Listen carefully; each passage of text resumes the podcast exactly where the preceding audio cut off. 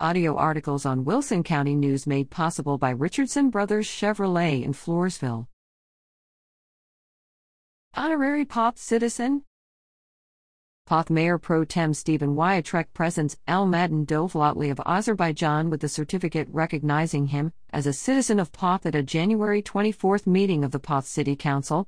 Elmadin, 17, has been staying in Poth with Shelley and Russell Weilbacher and attending Poth High School as a senior on a scholarship from the Future Leaders Exchange Program, funded by the U.S. State Department.